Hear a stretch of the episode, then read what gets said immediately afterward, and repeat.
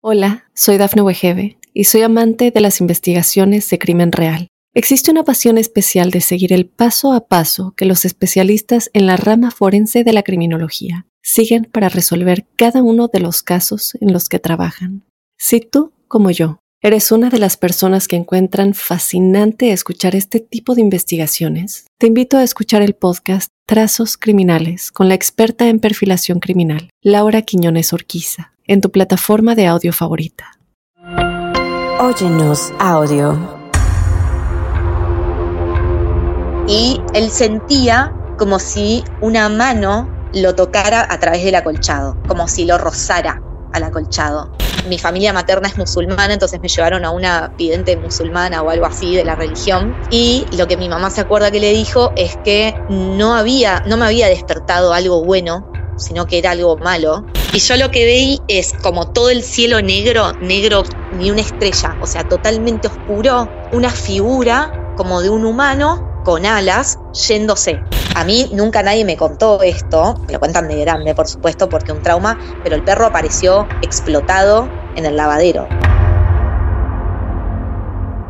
Hola, soy Dafne Wegebe y soy amante de las investigaciones de crimen real. Existe una pasión especial de seguir el paso a paso que los especialistas en la rama forense de la criminología siguen para resolver cada uno de los casos en los que trabajan.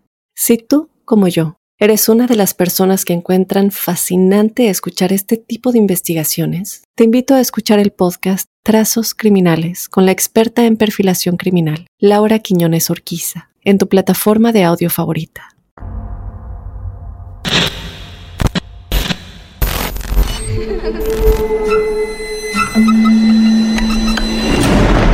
Los seres vacíos nos observan.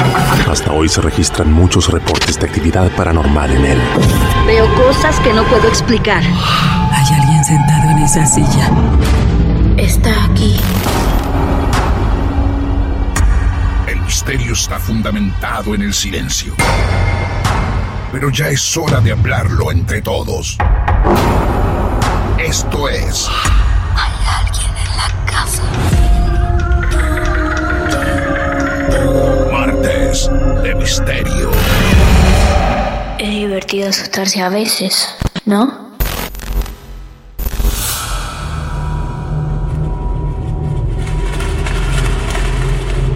Hola, buenas noches, amigos y amigas de todo el mundo.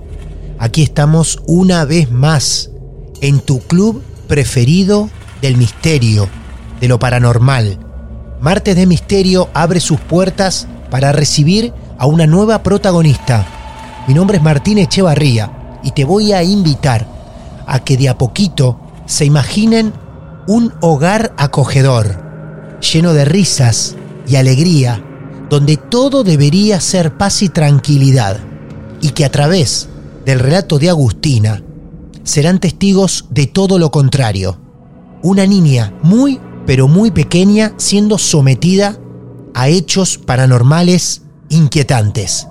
Eso solamente es el inicio y es lo poco que sabemos de la historia de la protagonista de esta noche que ha decidido confiar su historia ante nosotros y ante todos ustedes. Bienvenidos entonces a Marte de Misterio, algo está llegando a casa, la historia que Agustina va a relatarnos esta noche. Hola Agustina, buenas noches, bienvenida a Martes de Misterio, ¿cómo te va?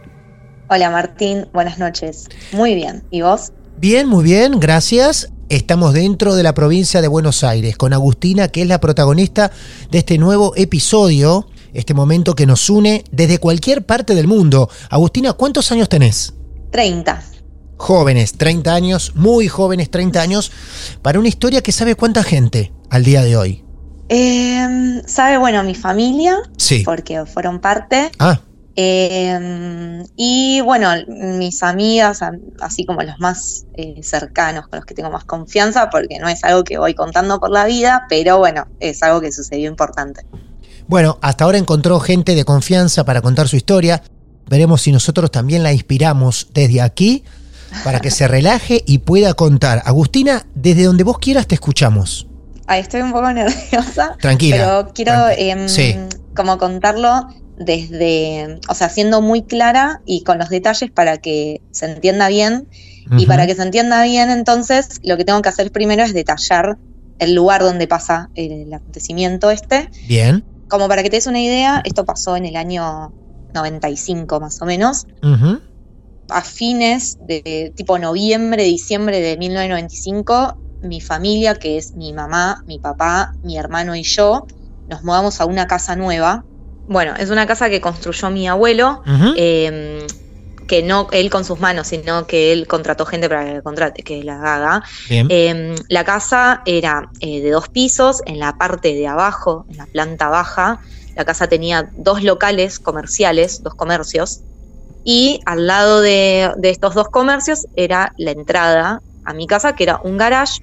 Para ingresar a la casa, entonces entrabas por la reja esta que daba a la calle, entrabas por el garage, al costado, en el lado izquierdo, había una puerta, que era una puerta con una reja, y em, por unas escaleras subías al primer piso. Entonces nosotros nos mudamos, esto fue, ponele noviembre del 95, en enero del 96, yo voy a contar el relato en dos partes, que una es como el yo me lo acuerdo y el otro relato es como lo recuerdan las otras personas. Una noche yo estaba durmiendo en mi habitación, en mi habitación había dos luces, una de cada lado de la pared, digamos, entonces yo dormía con una luz sola prendida. Cuando estaba durmiendo siento que alguien como que me quiere despertar, como que me toca mm, como las costillas, ¿viste? Como cuando te tocan como para despertarte. Era como en mi espalda. Y cuando me doy vuelta veo una sombra en la pared Sí. que era como, yo le decía a mi mamá que era como un pescado. Porque yo lo que veía era como, las, viste, como si pusieras un pescado parado y le dieras con una luz y la sombra de eso, como que abajo, en vez de tener pies, terminaba como en punta la sombra, como en B, como Sí. una W, digamos, Ajá. como la cola de un pescado. Como la cola, claro, la cola de un pescado, claro. Entonces veo esta sombra y lo que yo recuerdo es que esta sombra me pregunta, con voz masculina, si necesitaba algo, si estaba bien, si me pasaba algo. Entonces yo me asusto mucho, entonces salgo de mi habitación y en vez de ir a despertar a mi mamá, lo, que hice fue bajar, abrí la puerta, me fui, tipo bajé por las escaleras y el local este que lindaba con la escalera era una remisería. Que en los 90, viste que las remiserías 24 horas, entonces eh, yo dije bajo y va a haber alguien ahí. Y efectivamente la persona que atendía de noche era el, como el, el dueño de la remisería era mi tío y esta persona era como su, su familiar por parte de su esposa. Sí. Entonces yo lo conocía, tenía confianza. Entonces lo que yo hice fue bajar las escaleras, irme a la calle y desde la reja del garage eh, gritar su nombre y pedirle ayuda. Salió del local por la vereda y fue al lado, que era la reja del garage, y me ve, imagínate una nena de tres años en camisón. Entonces nada, bueno, lo que yo le decía es, le decía, no, por favor ayúdame, mira, allá se va, me despertaron y allá se va. Y yo lo que veí es como todo el cielo negro, negro, ni una estrella, o sea, totalmente oscuro, una figura como de un humano con alas yéndose, blanca, transparente, Mm. brillante. Vos primero, por lo que recordás, por lo que recordás vos, sentís que alguien te toca a la altura de la costilla, más o menos, mientras dormías, te despertás, girás, ves una sombra que se asemeja a un pez, por ejemplo, y salís Sí. gritando. Pero cuando salís gritando, señalás y decís, allá se va y mirabas al cielo. Exacto. Sí. Yo le decía a este hombre, allá se va, allá se va, y él me decía, uy, yo no veo nada. Este, este hombre me lleva de vuelta a mi casa, o sea, su- me sube por las escaleras, golpea la puerta de madera Bien, de, de mi casa, claro. mi mamá se despierta, eran las 5 de la mañana, Qué desesperación Se para tu mamá. despierta. Sí. Eh, entonces este hombre le dice, eh, Ro, la encontré en la calle abajo, está helada. Mi mamá me dice, ¿qué pasó? Yo le cuento esto, esto mismo, que alguien me había despertado, que era un pescado que no estaba mojado, pero que era un pescado y que me había despertado y que yo tenía miedo, entonces lo fui a buscar a él porque sabía que él iba a estar despierto ahí, atendiendo, tipo, trabajando. El, el hombre le dice a mi mamá, mirá, yo, Rol, escuché, o sea, lo que escuché, yo estaba sentado en el escritorio y escuché que bajaban dos personas hablando, un hombre y una mujer, dijo como hablando en tono un poco fuerte, entonces yo pensé que eras vos y tu marido, o sea, mi papá. O sea, él, él pensó que estaban bajando mi mamá y mi papá, medio como discutiendo o peleando, pero el hombre se asusta porque lo que escucha es un estruendo, escucha un golpe fuerte y Ajá. de repente me ve a mí, me, me ve a mí que le estoy diciendo, por favor ayúdame porque me despertaron. El estruendo que él escucha en cuestión eh, es una puerta, viste la puerta del, eh, no la de la calle del garage, sino la puerta intermedia entre el garage y la escalera, que te dije que era una reja con una puerta. Sí. O sea, yo para llegar a la reja de la calle tuve que atravesar la puerta y la reja de la, de la escalera, Claro. que todas las noches estaba cerrada con llave. Totalmente, claro. Entonces, ¿cómo llega Agustina desde, la, desde su cama hasta la calle si estaba todo cerrado con llave? Bueno, Claro. cuando este hombre viene, la puerta del garaje estaba abierta y cuando entra, ve la puerta, esta que linda, la escalera con el garage, la reja arrancada ¿Eh? desde las bisagras, No, arrancada desde la bisagra, no puede ser. con el pedazo del bloque de cemento, No. co- como si alguien lo hubiese, no sé, como un mazazo a la, a la puerta, ¿me entendés? Como que estaba arrancada. Qué bárbaro. Estaba arrancada de la bisagra con el cemento apoyada de costado sobre la pared. A partir de, ese- de esa noche, yo no podía dormir sola. Mi mamá me dijo que a los a las dos noches de esto me desperté gritando y sudando, o sea, eh, en una situación como, como si hubiese tenido una pesadilla horrible y estaba como súper agitada. Y bueno, decidieron llevarme a eh, una señora un poco vidente, bueno, un poco bruja para ver qué onda, qué había pasado, viste, como buscando un poco de ayuda. Mi familia materna es musulmana, entonces me llevaron a una vidente musulmana o algo así de la religión. Nada, por lo cual voy a lo de esta señora y lo que mi mamá se acuerda que le dijo es que no había, no me había despertado algo bueno, sino que era algo malo y que eh, algo estaba llegando a mi casa, algo venía, algo malo, Sí. y yo como que protegía a la familia de un mal. Como que yo eh, protegía a la familia de alguna manera, alejé ese mal que venía en camino y lo alejé. La, Eso eh, es lo que recuerda mi mamá. Sí. Sí, Vos supuestamente protegés a la familia esa misma noche. La noche de la reja, la noche que señalás el cielo, que ves esa figura en la pared. Esa fue la noche en la que vos Exacto. protegiste a tu familia. exacto, Martín. Bien. Esa, esa fue la no O sea, mi mamá va en- con esta señora en busca de una respuesta sobre el acontecimiento de esa noche en particular.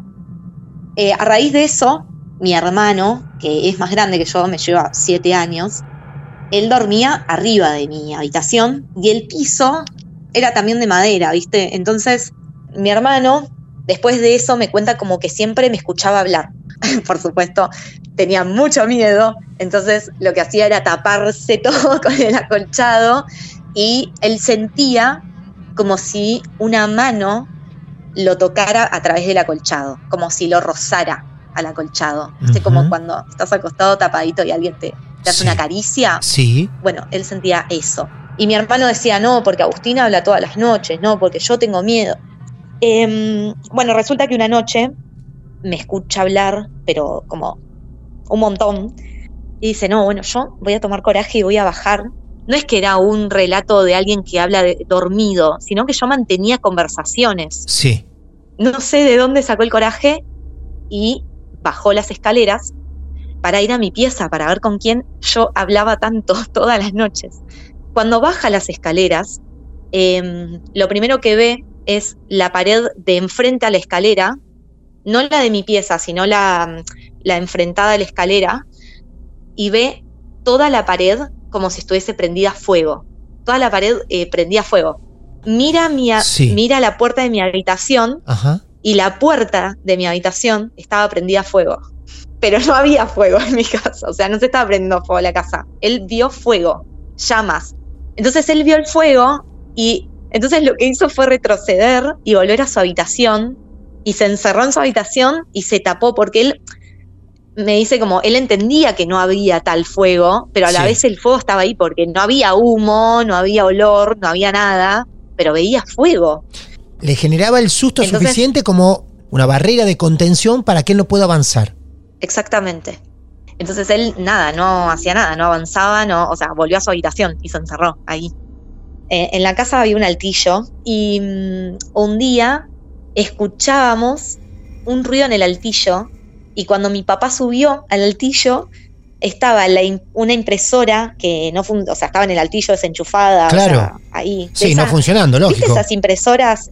¿Viste esas que imprimían en, en hoja como con croquelado al costado y agujeritos? Claro, sí, sí, iban, papel, bueno. iban presionando una cinta, iban y venían las impresoras. Sí, Iban para un lado y para el otro, para un lado y para el otro. Iba, Esas. sí, bien, iba corriéndose la hoja también. Sí, un ruido tremendo. Eh, Entonces, imagínate, el- mi hermano escuchó el ruido porque hacían un ruido inmenso. Bueno, cuando subí, cuando suben al altillo a ver qué era el ruido, era la impresora, estaba imprimiendo una hoja. No, no puede ser. No, no, En- no, no, no puede ser. No, no, no. Porque si una, si una impresora está en un altillo es porque está completamente en desuso. ¡Qué locura! Bueno, la impresora estaba en desuso. O sea, cuando vieron la hoja, había largado una hoja, o sea, ni siquiera larga una hoja, es como un rollo de una Claro. hoja. Entonces era una hoja que se estaba imprimiendo y tenía símbolos y no sé, o sea, no decía nada, Sí. pero decí- o sea, había símbolos, números y qué sé yo. Ah, claro, sí. Eh, Sí, sí. No formaba un texto, no aparecía ninguna imagen en particular, sino que es una locura. La impresora no estaba conectado a una computadora, nada que le dé una orden No, no, no. sobre imprimir un texto que estaba en el mm, monitor. No, es una locura. O sea, no porque era la impresora, estaba ahí porque, no sé, calculo que porque ya no funcionaba bien o era vieja y capaz no la quisieron tirar o no sé por qué estaba ahí, pero estaba ahí, o sea, estaba desenchufada, no estaba conectada a ninguna computadora, eh, nada. Lo de la impresora es terrible. Es tremendo. La verdad que me dejó perplejo. Más estando tu papá, tu papá me Em, dijiste, ¿no? Que la vio. Mi papá fue quien subió al altillo porque mi hermano escuchaba el ruido. A mi hermano le hubiese dado mucho miedo, creo que no hubiese subido Claro, a ese lugar. claro. Eh, bueno, después eh, mi familia adoptó un perrito para mí. Pero bueno, porque yo estaba muy, en- como que todo el tiempo, eh, no sé si estaba como muy enferma o como que me enfermaba muy seguido. Entonces mi mamá dijo, bueno, adoptemos un perro para que no se sienta tan sola, qué sé yo, ni idea. Justo mis papás habían separado, entonces creo que yo estaba somatizando, viste, la separación eh, y el dolor de que mi papá se había ido de mi casa. Entonces eh, mi mamá adoptó un perrito.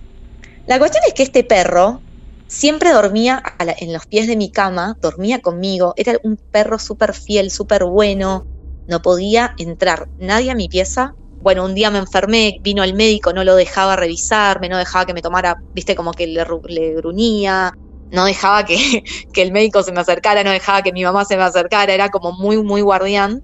Entonces mi mamá dijo, bueno, vamos a llevarlo al patio, que deje de, de habitar en la casa y que empiece a dormir en el patio. Al tiempito, a mí nunca nadie me contó esto, me, lo- me lo cuentan de grande, por supuesto, porque un trauma, pero el perro apareció explotado en el lavadero. O sea, perdón, lo que estoy diciendo es un horror la imagen, sí. pero apareció como... Mi hermano utilizó la palabra reventado, o sea, como si alguien lo hubiese... como si hubiese explotado de adentro hacia afuera.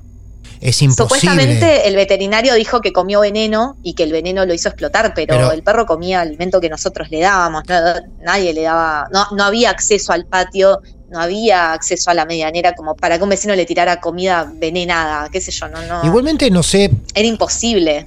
Claro, a lo mejor algún profesional que esté escuchando este episodio nos pueda llegar a decir si hay un veneno que genere eso en el cuerpo de un animal, pero me parece una locura, porque No. de última, O el sea- perro por dentro puede generarle distintas situaciones, pero hacerlo explotar o reventar, mejor dicho, perdón si la imagen sigue sonando trágica, pero bueno, es Sí, la, sí, sí, la perdón a crudeza los- del relato, ¿no? oyentes.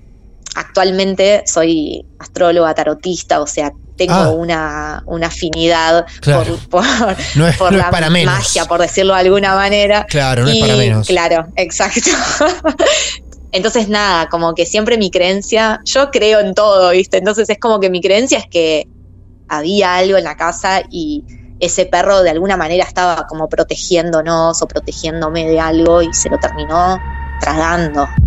Hola, soy Dafne Wegebe y soy amante de las investigaciones de crimen real. Existe una pasión especial de seguir el paso a paso que los especialistas en la rama forense de la criminología siguen para resolver cada uno de los casos en los que trabajan. Si tú, como yo, ¿Eres una de las personas que encuentran fascinante escuchar este tipo de investigaciones? Te invito a escuchar el podcast Trazos Criminales con la experta en perfilación criminal, Laura Quiñones Orquiza, en tu plataforma de audio favorita. Bueno, yo después de grande, hace, qué sé yo, dos o tres años, me hice registros akáshicos y en los registros eh, como que consulté qué había pasado esa noche, porque siempre es algo como que tengo muy presente y la persona que hizo estos registros lo que me dijo fue que de alguna manera mis guías me llevaron hasta esa puerta porque algo estaba por entrar a mi casa. Es muy parecido a lo que te dijeron o lo que le dijeron a tu mamá cuando eras pequeña. Algo, algo está llegando a casa. La verdad es que a veces me cuesta creer que hay gente que desperdicia tiempo o dinero en hacerle daño a una familia o en hacerle ah, daño a una persona en particular. La verdad es que después de esto que sucedió, creo que lo que estaba viniendo era algo así, era como algún trabajo o algo que habían hecho a la familia. La verdad no lo sé. Mi abuela, por parte paterna, siempre me enseñó a rezar. Yo tenía una mesita de luz llena de estampitas llena de estampitas de todos los santos. De y a mi hermano creo que también eso le daba mucho miedo, porque él veía mi pieza y todos santos, todas estampitas, yo rezando, que de ahora de grande a veces me pasa también, que percibo, cuando me mudé eh, de grande con mi, con mi pareja, eh, apenas nos mudamos a la casa, que, que, trajimos nuestras cosas y todo, eh, yo subí al altillo, porque hay un altillo acá también, eh, a dejar una antena de televisión, viste, de las viejas, una antena de esas de, acero. y, en el altillo vi a un niño que estaba como en cuclillas, como, no en cuclillas, sino como, eh, viste, cuando te sentás apoyando la cola en el piso, con las rodillas tapándose la cabeza y abrazando sus rodillas. Sí. Como con miedo. Vi a un nene el altillo con mucho miedo, por lo cual casi me caigo del altillo, o sea, yo estaba en una escalerita, casi me caigo, pues, lo cerré, no subí nunca más en mi vida porque un miedo tremendo. Lo viste claramente, o sea, vos abrís la puerta del altillo y lo ves claramente ahí sentado al niño. Sí, o sea, cuando subo, lo primero, o sea, dejo la, dejo la, la antena apoyada y cuando miro un poquito como hacia atrás veo al nene este, una imagen como, como muy nítida, muy fuerte te quiero consultar para que me quede bien en claro a mí y a alguno de los oyentes todo lo que pasa hasta lo del perro. Porque tengo bien presente que fueron tus tres años y algunos más, pero hasta lo del perro, ¿cuántos años tenías?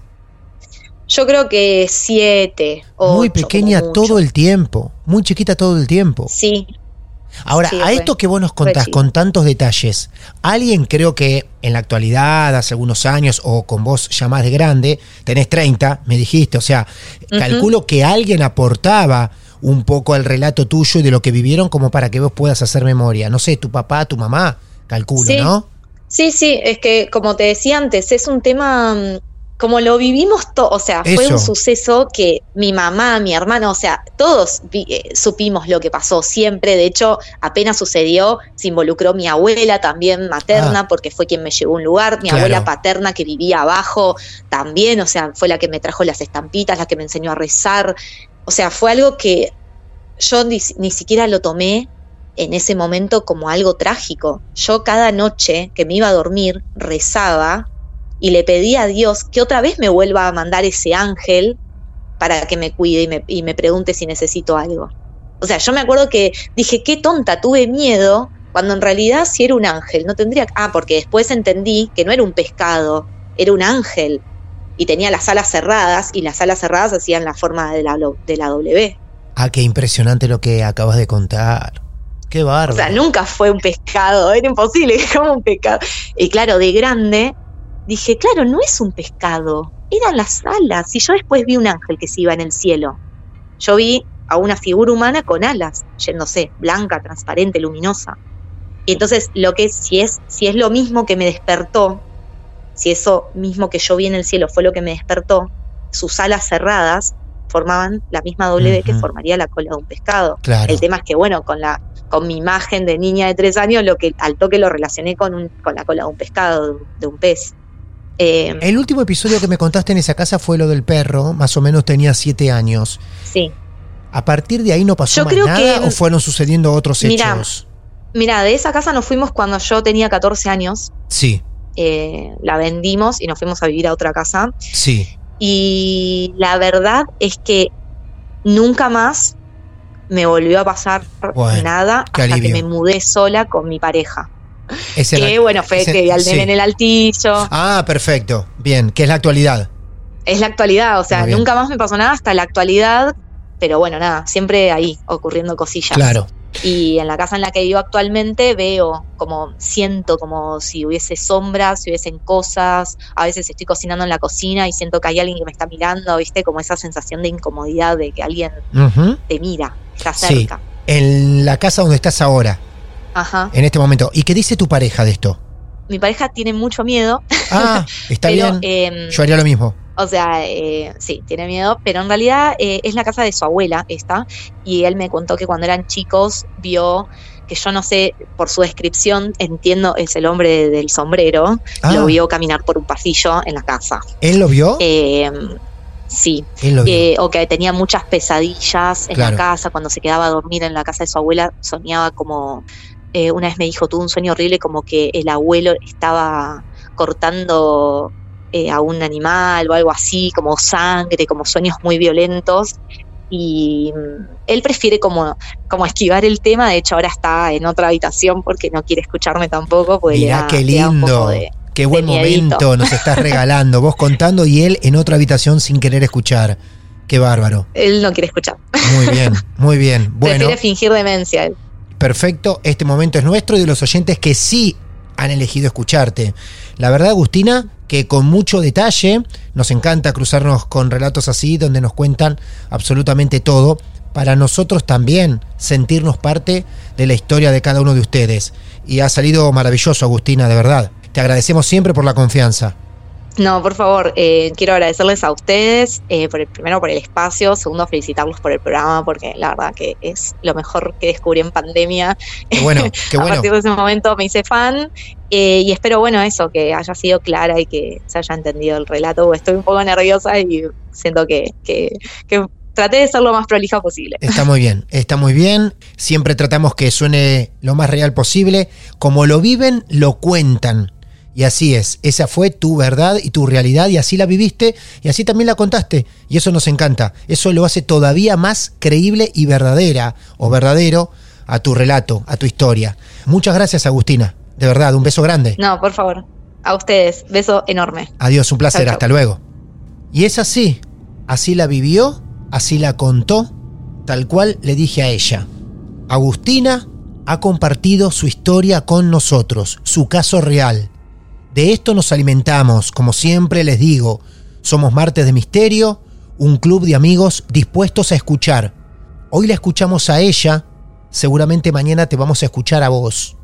Y si todavía algunos de ustedes no ha decidido avisarnos, sepan que si vivieron sus casos reales, sus momentos extraños, esotéricos en sus vidas particulares, pueden escribirnos a través de nuestras redes sociales. Nos buscan por allí, arroba Marte de Misterio.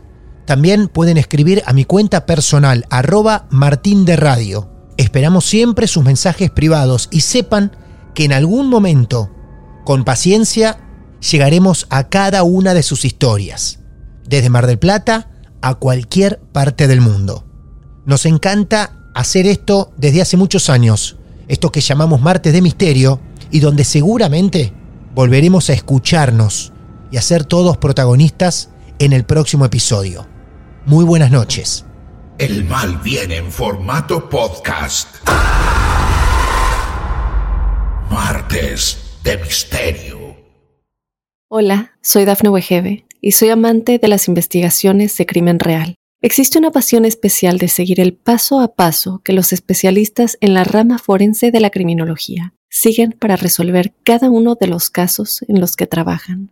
Si tú, como yo, eres una de las personas que encuentran fascinante escuchar este tipo de investigaciones, te invito a escuchar el podcast Trazos Criminales con la experta en perfilación criminal, Laura Quiñones Orquiza, en tu plataforma de audio favorita.